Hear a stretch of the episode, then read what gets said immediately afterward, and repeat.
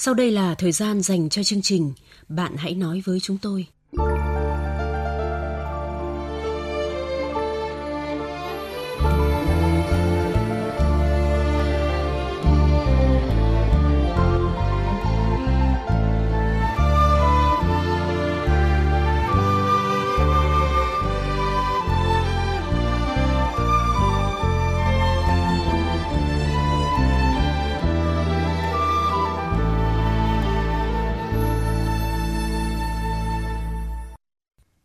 Tập viên Thanh Huyền và anh Tuấn xin chào các bạn.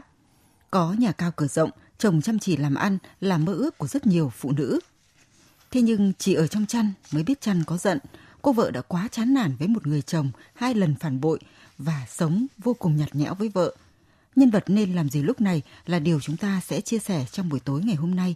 Nhưng trước hết, chúng tôi sẽ điểm lại nội dung một số thư thính giả gửi tới chương trình trong thời gian qua gửi thư điện tử về chương trình, thính giả có nickname là Lâm Nguyễn viết, năm nay em 26 tuổi, bị khuyết tật hai tay bẩm sinh. Với sự giúp đỡ của gia đình và bạn bè, tháng 7 năm 2020, em đã tốt nghiệp đại học. Những tưởng sau khi ra trường, cầm tấm bằng khá của một trường đại học danh tiếng nhất nhì khu vực phía Bắc, em sẽ xin được công việc như ý muốn. Thế nhưng với ngoại hình không bình thường, em đã bị từ chối.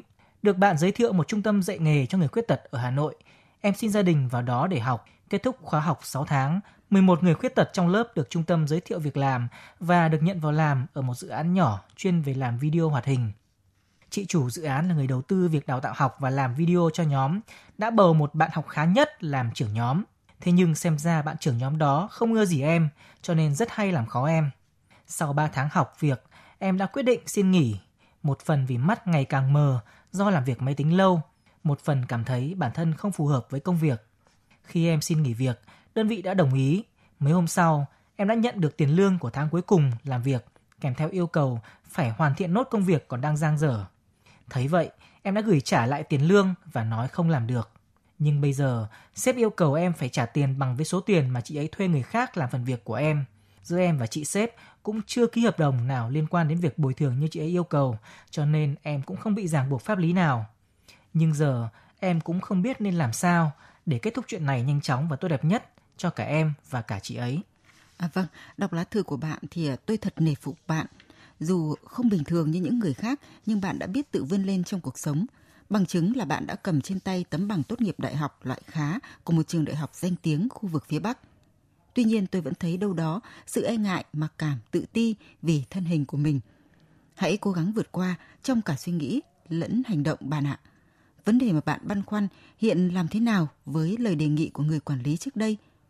Do tôi vẫn chưa hiểu việc giao kết công việc của bạn có hợp đồng lao động hay bất cứ giao kết nào cho phần công việc hay không. Nếu có giao kết thì phải thực hiện đúng theo quy định đã ký kết, hoặc nghỉ việc cũng phải báo trước cho đơn vị sử dụng đúng thời gian quy định. Nếu không có hợp đồng lao động nhưng công việc đó lại phải phụ thuộc hoàn toàn vào bạn – chỉ bạn mới là người có thể hoàn thiện công việc thì hai bên cũng nên đàm phán để có được kết quả như mong đợi bạn ạ. Trong tuần qua, chúng tôi cũng nhận được lá thư của bạn Vũ Tâm Anh với nội dung như sau. Năm nay, tôi 34 tuổi, chưa từng kết hôn. Qua mạng xã hội, tôi quen một cô gái cùng huyện, cách nhà khoảng 3 cây số. Sau mấy lần nói chuyện gặp gỡ, tôi có cảm tình với cô ấy. Cô ấy đã có một đời chồng, giờ đã ly hôn và đang nuôi bé gái học lớp 4 hai đứa có tình cảm với nhau, nhưng tôi đang sợ gia đình bên nhà tôi không chấp nhận để tôi kết hôn với người phụ nữ nạ dòng. Tôi không biết có nên tiếp tục nuôi dưỡng cuộc tình này nữa hay không. À vâng, bạn Tâm Anh thân mến, qua những dòng chia sẻ của bạn, chúng tôi biết rằng bạn đang bế tắc giữa việc lựa chọn gia đình hay là người yêu. Câu hỏi này chỉ bản thân bạn mới trả lời được. Thế nhưng theo ý kiến của tôi, cuộc hôn nhân trước của cô gái ấy tan vỡ không có nghĩa là cô ấy không xứng đáng nhận được một cuộc hôn nhân hạnh phúc khác với một chàng trai tân. Nếu bạn cảm thấy mình thật lòng yêu thương, cô ấy phù hợp với mình thì hãy bảo vệ tình yêu của mình. Một cô gái từng đổ vỡ hôn nhân sẽ biết cách nâng niu, trân trọng tình yêu, hạnh phúc gia đình mà bạn mang lại. Hãy tạo điều kiện để cô ấy tiếp cận và lấy thiện cảm, thuyết phục gia đình bạn bằng những ưu điểm của mình. Khi ấy tin rằng gia đình bạn sẽ thay đổi cái nhìn về cô gái ấy và sẽ đồng ý mối quan hệ này. Chúc bạn hạnh phúc.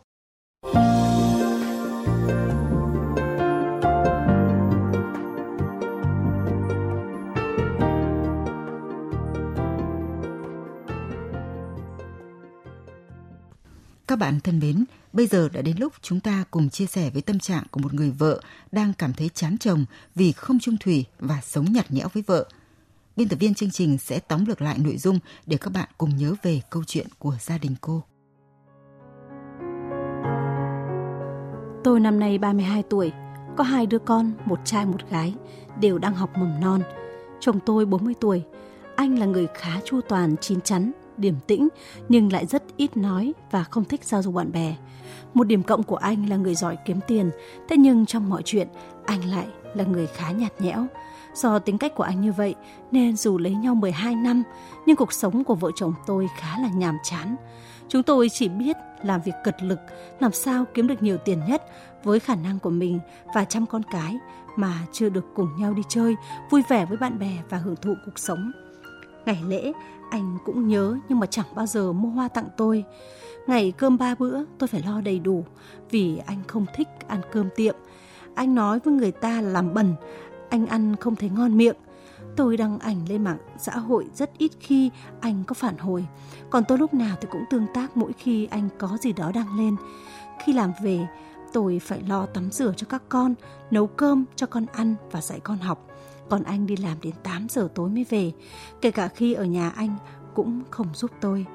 Rửa bát anh chỉ phụ khi mà tôi sinh em bé và lúc con còn nhỏ, sau đó không làm nữa. Kiếm tiền đối với anh là thú vui và cũng là đam mê, lúc nào anh cũng chỉ nghĩ làm gì để kiếm được nhiều tiền nhất. Chính vì vậy, dịp Tết vừa qua, anh xin cơ quan được đi làm, trong khi các gia đình khác vui vẻ súng xính quần áo rồi đi chúc Tết, mọi người thì ba mẹ con tôi lại chỉ ở nhà và chờ đến tối anh về rồi đến nhà ông bà nội ngoại. Nhiều lần tôi nói với anh nên dành thời gian bên vợ con nhưng anh đã bỏ ngoài tai. Nếu chỉ có vậy thôi thì tôi sẵn sàng chấp nhận để có một gia đình trọn vẹn, hạnh phúc. Thế nhưng nào chỉ có vậy. Khi mới về chung nhà, tôi đã phát hiện anh phản bội tôi, trao gửi tình cảm cho một người con gái khác. Khi đó tôi đã chết lặng người. Một loạt câu hỏi đặt ra, tôi có lỗi gì mà anh lại làm như vậy? Tôi đã khóc rất nhiều, nói chuyện đó với hai gia đình và dọa ly hôn. Cuối cùng anh đã chấm dứt mối quan hệ với cô gái đó. Cách đây gần một năm, trong một lần tôi xem điện thoại của anh, tôi lại phát hiện ra anh có quan hệ tình cảm với vợ của một người bạn thân. Anh liên tục nhắn tin cho chị ta với những lời yêu thương ngọt ngào mà tôi không nghĩ rằng đó là lời nói của anh. Vì từ khi yêu đến giờ, chưa lần nào anh nói với tôi những lời âu yếm như vậy. Lần này tôi không còn đau khổ vật vã như trước nữa, nhưng mà tôi lại suy nghĩ rất nhiều. Những dòng tin nhắn tình cảm cứ chập chờn trong đầu tôi. Tôi đã nói chuyện nghiêm túc với anh về chuyện tình cảm, gia đình. Anh lại xin lỗi và hứa không như vậy nữa. Thế nhưng lần này như giọt nước làm tràn ly, khiến tình cảm của tôi với anh chai sạn. Có lẽ do suy nghĩ nhiều nên tinh thần của tôi không được như trước. Tôi trở nên nóng tính, cục cằn hay đánh mắng con. Và lại dạo này công việc kinh doanh của tôi không được tốt lắm. Do ảnh hưởng bởi dịch nên mọi thứ trở nên tồi tệ, làm thay đổi bản tính con người tôi rất nhiều. Có lẽ do vậy mà chồng tôi ngày càng ít nói hơn trước. Đã lâu vợ chồng tôi không nói chuyện tâm sự với nhau. Nhiều khi mệt mỏi, muốn có bờ vai để nương tựa, sẻ chia, nhưng sao tôi lại thấy khoảng cách với anh quá lớn. Hàng ngày tôi không muốn đối diện với anh, kể cả khi vợ chồng tôi gần gũi, tôi cũng không có cảm giác yêu thương như những người khác, thậm chí muốn tránh xa chồng. Giờ đây chồng tôi vẫn điên cuồng lao đầu kiếm tiền, số tiền kiếm được anh đưa hết cho vợ để trang trải cuộc sống, mua đất, xây nhà và đầu tư. Hiện chúng tôi đang nợ khá nhiều nên áp lực cũng không ít. Những lúc thấy anh đau đầu vì đến ngày trả nợ ngân hàng, người thân mà chưa có đủ tiền, lòng tôi lại hả hê vô cùng. Tôi muốn anh sống trong đau khổ, không nhận được điều gì tốt đẹp mà phải trả giá cho những điều anh đã gây ra cho vợ. Cuộc sống vợ chồng mệt mỏi, chán trường, nên giờ tôi muốn ly hôn cho cuộc sống nhẹ nhàng thanh thản hơn. Nhưng hiện tại chị gái tôi cũng đã bỏ chồng, đang sống cùng với bố mẹ đẻ, nên tôi sợ nếu mà tôi cũng ly hôn và về sống với ông bà, bố mẹ tôi sẽ xấu hổ với mọi người. Biết tôi có ý định bỏ chồng, bố tôi đã hành hạ mắng chửi mẹ tôi suốt ngày vì đối với bố mẹ, tôi luôn là niềm tự hào. Có một gia đình đáng mơ ước của bao nhiêu người. Thế nhưng ai biết được, đó chỉ là cái vỏ bọc đầy dạn. Tôi sợ khi mà ly hôn rồi, tôi sẽ không được nuôi cả hai đứa con. Điều này sẽ khiến tôi rất đau khổ, vì cả cuộc đời tôi chẳng cần gì, chỉ cần các con mà thôi. Giờ tôi phải làm như thế nào đây?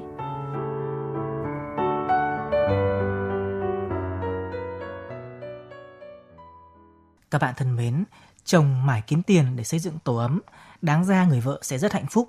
Thế nhưng cô gái lại chán nản với người chồng phản bội mình, sống lạnh nhạt, hở hững với người đầu gối tay ấp. Chúng ta sẽ cùng nghe những lời khuyên của thính giả dành cho nhân vật. Hãy tâm sự chia sẻ với chồng nhiều hơn là lời khuyên của thính giả Đào Huy Sửu ở Tuyên Quang và chị Nguyễn Thị Thời ở Vĩnh Phúc. Chồng cháu là người tốt, vậy nên chị hãy chủ động gần gũi yêu thương, ân cần giúp anh ta khi đi làm về. Cháu cần điều chỉnh hành vi đối xử với chồng để hai vợ chồng dần dần hòa hợp. Hãy kiên trì tâm sự chia sẻ với chồng em nhiều hơn nữa để chồng em nhận ra mọi vấn đề sai trái để sửa chữa. Cho chồng em một cơ hội nữa. Nếu không chịu sửa chữa, vẫn chứng nào tật đấy, thì lúc này em không thể chịu đựng được nữa, đành phải giải thoát cho mình càng sớm càng tốt. Trên trang Facebook của chương trình, thính giả có nickname Lượng Linh góp ý. Theo tôi, bạn hãy suy nghĩ thoáng nhé. Đàn ông xây nhà, đàn bà xây tổ ấm. Chồng bạn chăm chỉ, biết tiết kiệm tiền để xây dựng gia đình là một người đàn ông mà nhiều người mơ ước đấy bạn ạ. Bạn có biết rằng nhiều người đàn ông ra trường lười làm nhưng lại ngạo nghễ với vợ con. Thử hỏi vào trường hợp đó bạn sẽ ra sao? Theo tôi, bạn hãy tập trung lo cho con được đầy đủ, có cả bố lẫn mẹ. Hãy ân cần hỏi han chồng để anh ấy mở lòng với vợ hơn bạn nhé. Hãy cho chồng thêm một cơ hội để sửa sai, cứu vớt gia đình vì con cái, là ý kiến của thính giả Đinh Thị Vĩnh ở Bắc Ninh và anh Trường Quốc Ngôn ở Hà Tĩnh.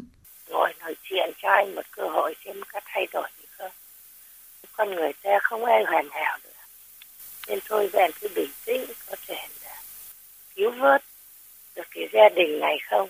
Vì con cái. Cô hãy khốn khéo vỗ về, yêu thương chồng, nhưng không nhu nhược, thẳng thắn, đối đầu với sự thật để chồng sửa đổi. Nếu chồng cô hưởng tốt thì cô hãy vun cho hạnh phúc.